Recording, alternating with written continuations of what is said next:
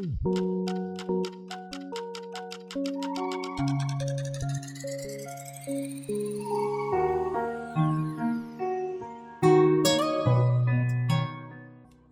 کی قسمت میں جو لکھا ہوتا ہے، وہی ہو کر رہتا ہے۔ کبھی ہم قسمت کا ساتھ نہیں دیتے اور کبھی قسمت ہمارا ساتھ نہیں دیتی۔ لیکن دونوں صورتوں میں بدقسمتی ہمارے ہی حصے میں آتی۔ یہ قسمت کا چکر بھی عجیب ہے، اسے کوئی سمجھ نہیں سکتا۔ انسان کسی چیز کو حاصل کرنے کے لیے جتنی بھی کوشش اور جتن کرے، لیکن اگر قسمت میں نہیں ہے تو لاکھ چاہنے کے باوجود بھی وہ چیز اسے ملے گی نہیں۔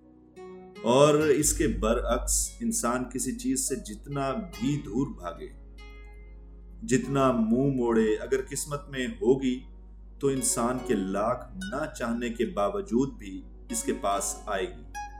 ہم قسمت کو آزما تو سکتے ہیں، لیکن بدل نہیں سکتے، کیونکہ جو ہاتھوں کی لکیروں میں ہوتا ہے، وہی ہو کر رہتا ہے۔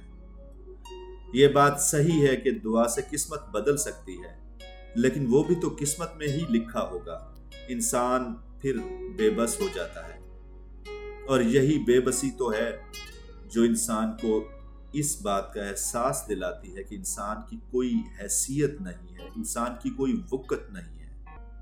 اور قلم جس سے انسان کی قسمت لکھی گئی ہے یا لکھی جائے گی، وہ صرف اللہ کے پاس ہے۔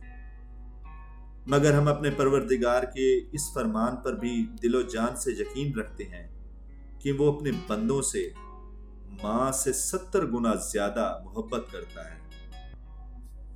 میرا نصیب ہوئی تلخیاں زمانے کی۔